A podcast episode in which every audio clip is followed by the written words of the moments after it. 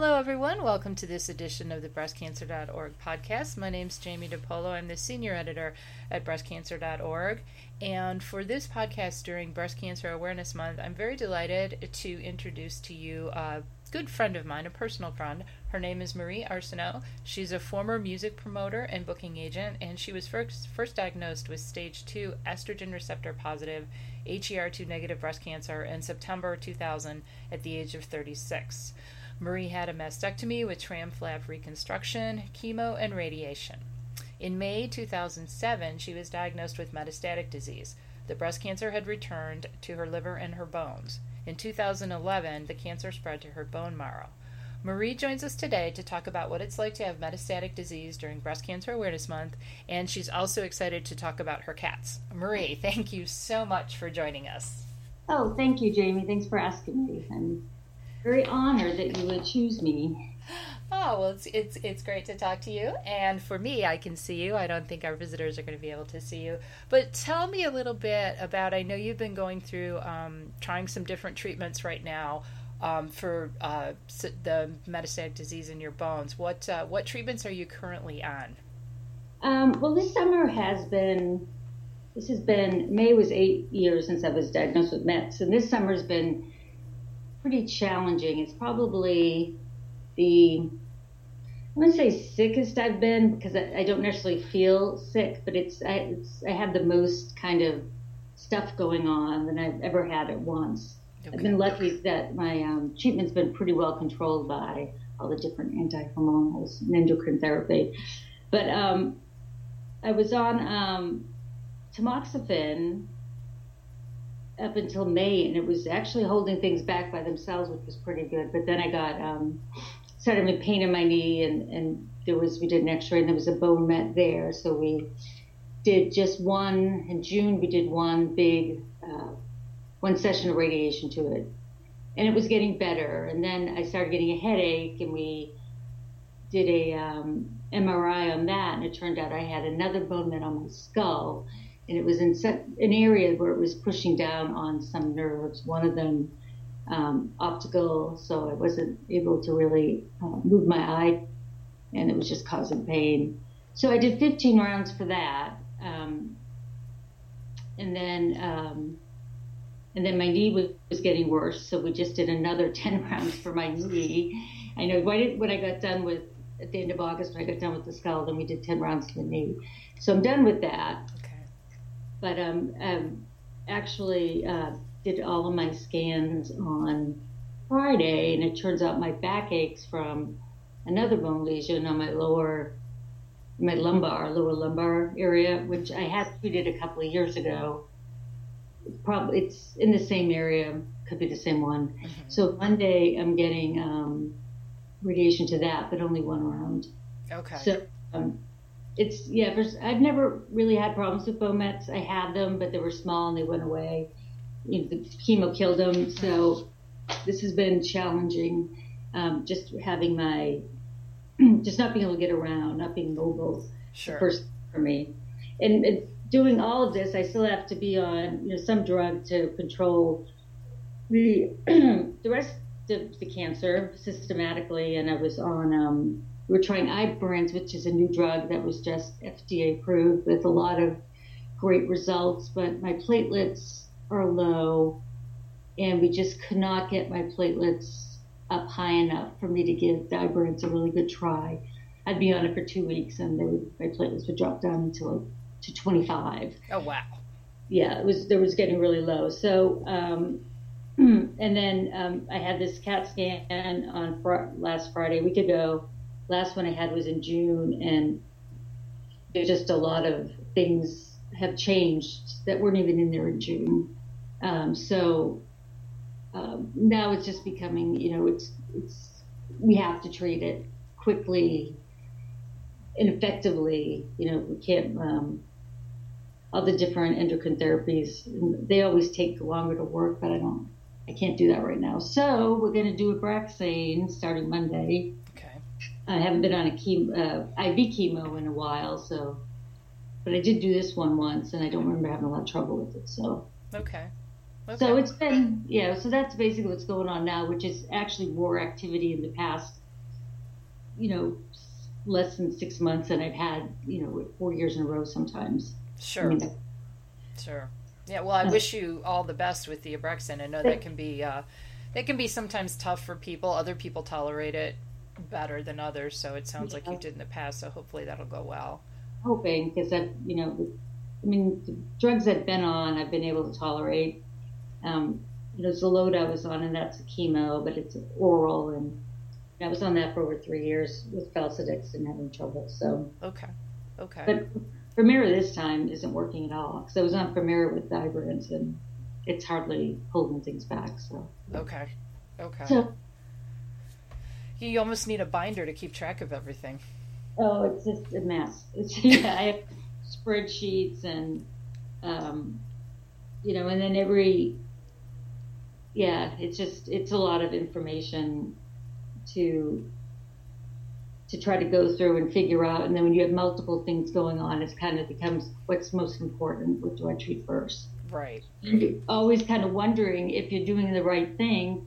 You know, when tamoxifen was doing so well, so we kind of rode it as long as we could. But I can't help but thinking maybe if we got off it sooner, I could have got on Ibrance sooner, and maybe this all wouldn't be happening. But again, maybe it would. You right. know. Right. You can't. Yeah, I know that that tendency to second guess yourself. It's it's very tempting, but it's you never you don't know.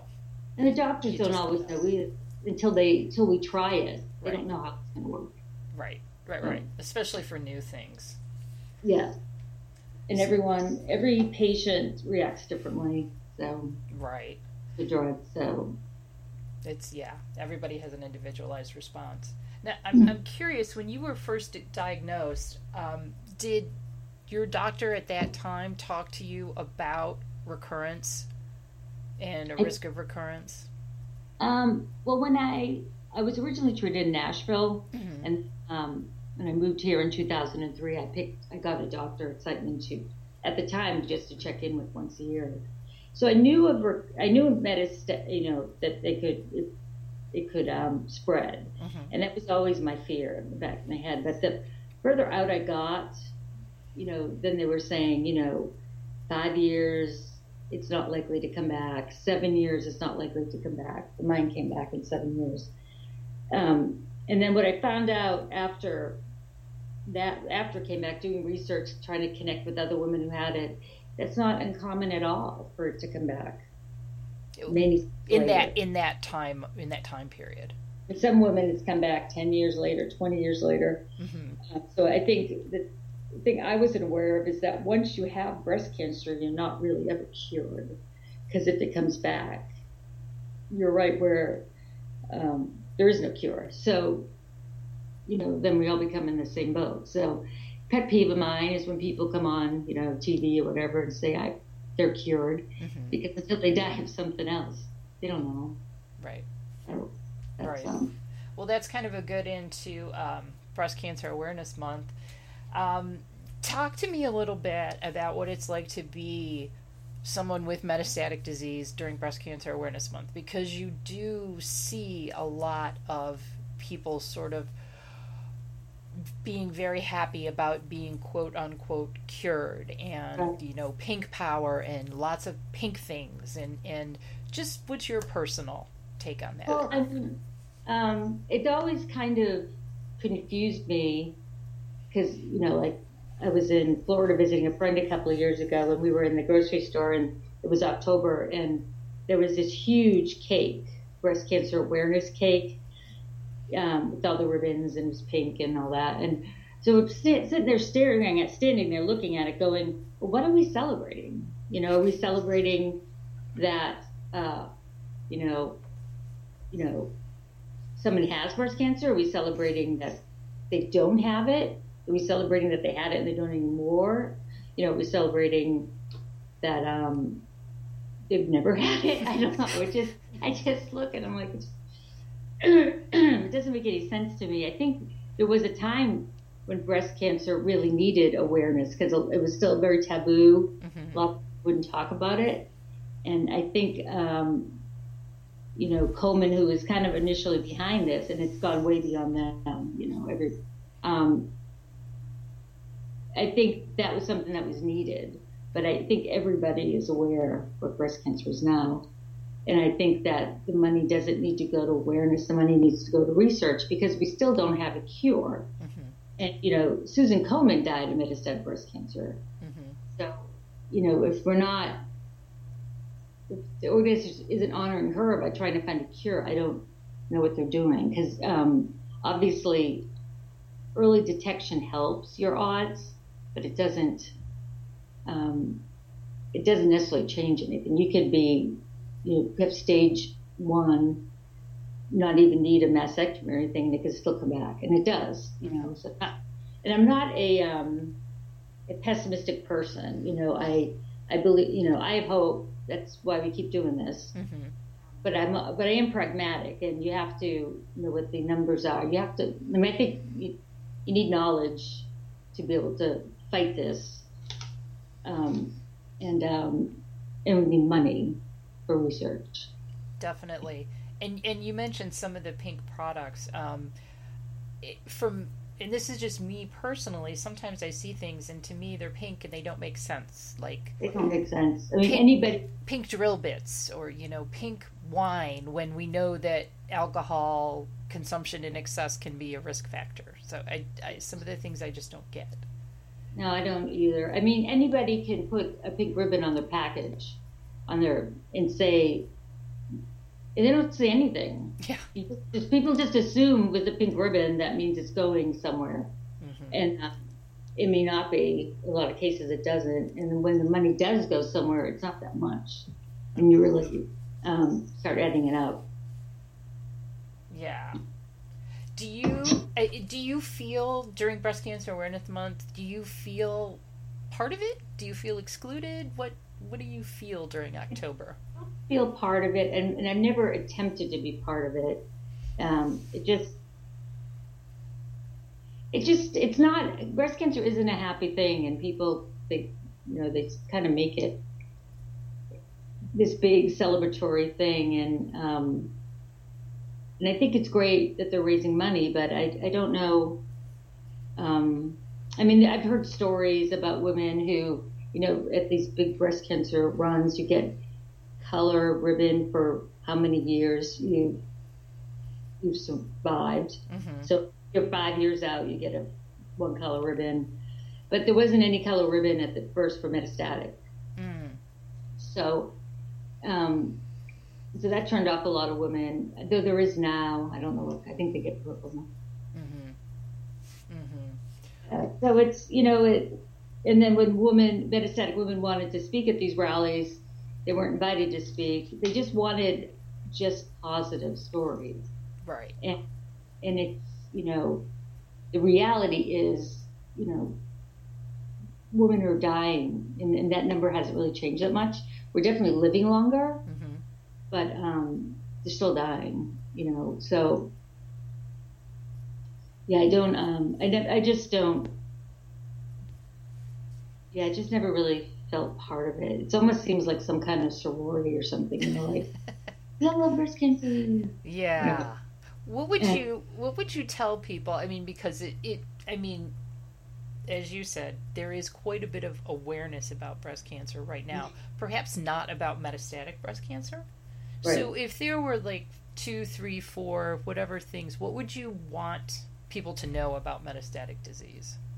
Well, I want to know there isn't a cure.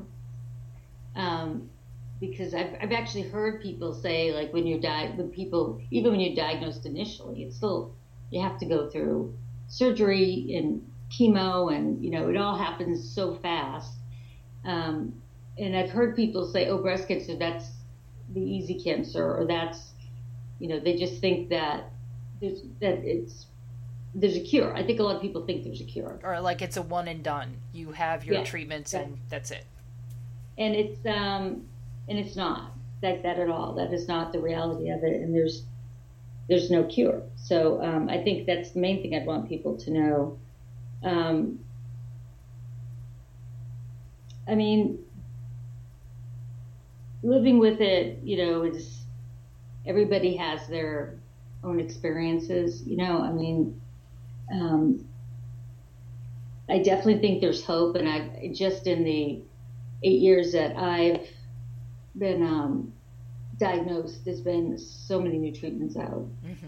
So there is hope, and there's hope for a decent quality of life too.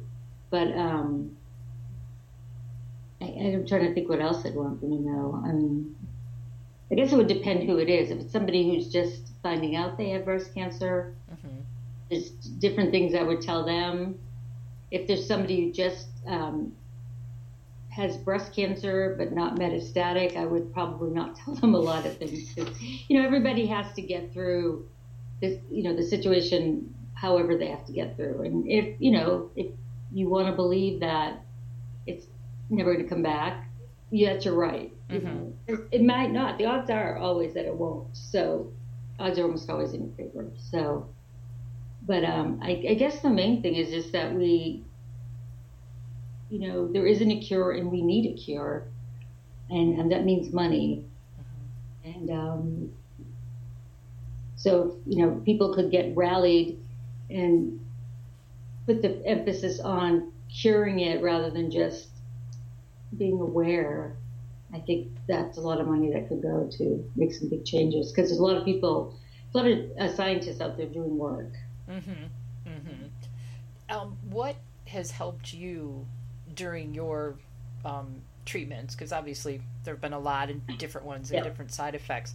I mean, I and this is sort of my personal knowledge. I'm pretty sure you have a pretty good um, support network. I do. Um, family, friends. Um, what what else has helped you um, adapt to the to all the different treatments and side effects? Um, I think um, when I well, I have an amazing support system, and I'm lucky because not everybody does. You know, my John, my husband, is fantastic. My mom, who lives in Massachusetts, comes out and will stay with two or three weeks at a time mm-hmm. when I. Um, and she's been out a lot this summer, really helping.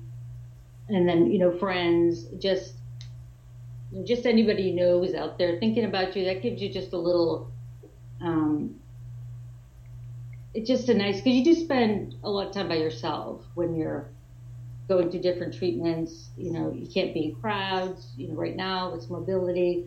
So um, sometimes you feel like you're, I call myself girl in the bubble, you know, it's like I'm in the bubble in Arsonland. Um, so it's nice just having people reach out to you, just even just via email or Facebook or whatever. I mean, I feel I feel um, I'm still connected.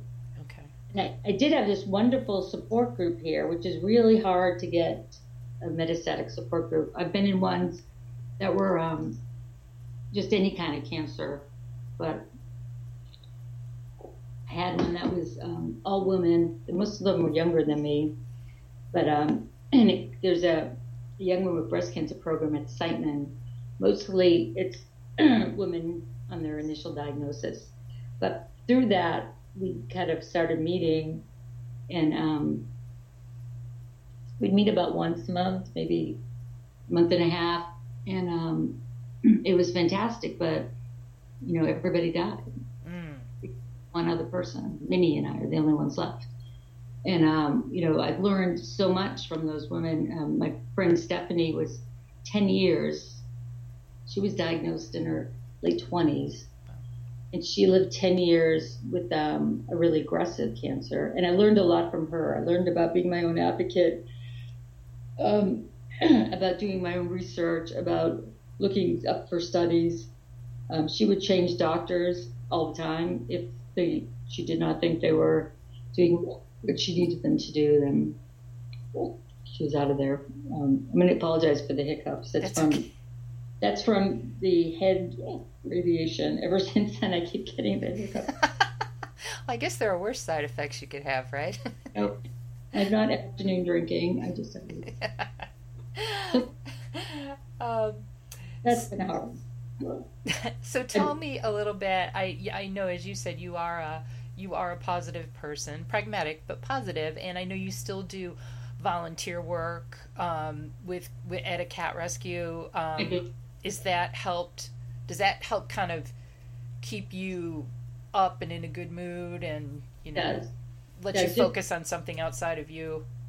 just getting out of the house. I, I volunteer at the at the uh, storefront one day a week from 11 to 5 5:30, and just getting out of the house and just having some. I know I'm going to go every week, and I, I work with the same group of women who have been wonderful too and supportive. Um, yeah, I really look forward to it. It means a lot to me, and I haven't been able to go the last few weeks. Excuse me. I was hoping that wouldn't happen. that's okay. and I should uh, tell folks who don't know that's uh, Marie lives in St. Louis, so she volunteers at the 10th Life Animal, or excuse me, 10th Life Cat Rescue, which is um, that takes in homeless cats and then uh, finds new homes for them. Is that right? Yes, okay. get them from the streets and from uh, other shelters, municipal shelters. And, um, most of our cats are fostered out. We only have um, about maybe uh, 15 cats in the storefront. Excuse me. No, the rest of the cats are are um, fostered. We have a really good foster network. That's but things like that make me feel like um, I'm doing something because I've been on disability for at least five, six years now, and um, and it's I don't mind not working at all, mm-hmm. but it, uh, you do. It's nice to feel useful, like I'm doing something to to give back, you know. Mm-hmm. So, mm-hmm. so yeah, right. That's great. That's great. Um, is there anything else you want to talk about? I mean, that's pretty much all all my questions. Um, I, I want to thank you again so much for taking the time out of your day to talk with us today and well, um, wish you all the success starting on Monday with the Abraxane. Yeah, thank you very much. I, am feeling good about it. Great. Again, we've been talking to Marie Arsenault, uh, a good friend of mine, metastatic breast cancer patient, and all around great cat mom. Thanks again, Marie. thank you.